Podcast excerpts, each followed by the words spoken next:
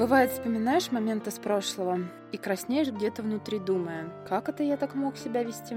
Иногда это чувство вспыхивает сиюминутно, а иногда не тревожит людей совсем. С вами программа «Голос чувств» на Паскале ФМ, и я ее ведущая Анастасия Бабенко. Сегодня я хочу поговорить с вами о чувстве стыда – Идете вы как-то по улице, день летний, пахнет скошенной травой и горячим асфальтом. И тут вы бросаете фантик на дорогу, не найдя урны. Но в этот момент укор совести молвит. Ты совсем двинулся загрязнять окружающую природу. Забери фантик обратно. Это топ-уровень чувства стыда. Оно возникло не перед окружающими, а перед самим собой. Вас проснулся моральный цензор и сообщил, хороший человек и так не поступает. Способность сказать себе «ай-яй-яй» – признак того, что вы усвоили этические нормы поведения и сделали их частью своей личности. Ну а топ-уровень с бонус-треком – это способность ощутить чувство стыда просто потому, что у вас возникли нехорошие мысли. Допустим, вы позавидовали другу или пожелали вредному начальнику, преподу в универе или просто прохожему гореть в аду синим пламенем.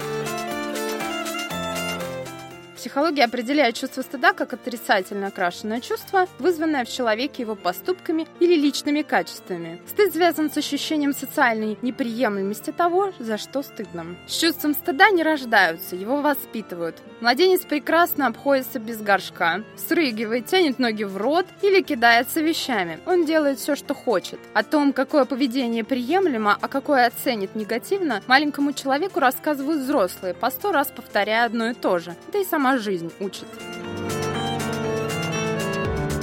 Чувство стыда обычно развивается от простого к сложному. Младенцу оно незнакомо. Дети постарше учатся стыдиться формальных вещей, типа демонстрации гениталий или воровства. А испытывать угрызение совести за мысли – это уже удел взрослой и развитой личности. Кстати сказать, до высшего уровня доходят не все граждане. Этому тоже человек должен кто-то научить. Если не родители, то хотя бы книги. Зрелой личности свойственно испытывать чувство стыда только осмысленно, потому что она личность, не раб установок установок, полученных в детстве. Скажем, многие с возрастом переосмысливают свои аспекты постыдного в интимной жизни. Однако для того, чтобы этот процесс пошел, человеку нужно видеть, что он не одинок в своих представлениях о Вселенной. В одной и той же ситуации один человек краснеет, а другой и ухом не поведет. Дело в том, что чувство стыда – это результат воспитания. Тому, что именно неприлично, нас учат родители и ближайшее окружение. Предположим, в одной семье не запрещают громко чавкать, а в другой девочку могут заклеймить заклеймить позором за то, что ее нижнее белье попало на глаза отцу или брату. Культурные различия тоже имеют значение. В одном социуме стыдно опростоволоситься, показаться без платка, а в другом можно спокойно разгуливать топлес. Чем более развитая культура, тем больше постыдного переносится в нравственную сферу. Например, нехорошо обижать слабых, желать зла ближнему и так далее. Да что там, моральные нормы бывают разные даже у двух одинаково развитых культур. В американской школе стыдно списывать, потому что ты воруешь успех соседа. А в нашей школе это проявление братства учащихся против деспотизма учителей. Нормы стыда меняются со временем. Например, девушке совсем недавно было неприлично появлять инициативу в отношениях или иметь добрачные связи. Теперь, пожалуйста. Вот из-за таких культурных различий между поколениями бабушки и ворчат на молодежь, что все они стыд потеряли.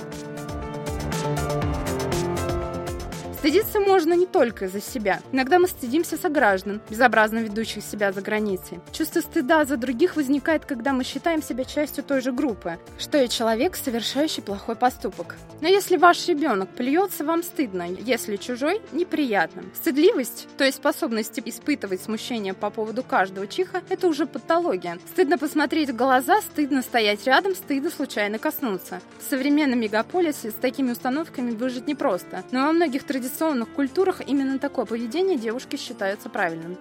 А нужно ли нам вообще чувство стыда? Может, ну его? Вот было бы здорово, никаких пылающих щек или терзаний по поводу того, что вы стырили полотенце или пепельницу из отеля себе в подарок. Хотя я слышала историю о том, как русские туристы умудрились забрать в качестве сувенира на память шкаф просто разобрали и увезли. И все же. Увы, но без чувства стыда нормальный человек жить не сможет, поскольку оно регулирует его поведение и является частью его личности. Не стоит рубить под корень это чувство, чтобы стать как все. Намеренным совершением постыдных поступков вы только повредите нервную систему. А вот сложным чувством стыда бороться необходимо, и сделать это будет проще при помощи стороннего человека-профессионала подведем итог. Чувство стыда необходимо зрелому человеку, потому что оно регулирует наше поведение и упрощает взаимодействие людей, живущих в социуме. С вами была программа «Голос чувств», я ее ведущая Анастасия Бабенко. Слушайте внимательно, чувствуйте основательно. Хорошего дня!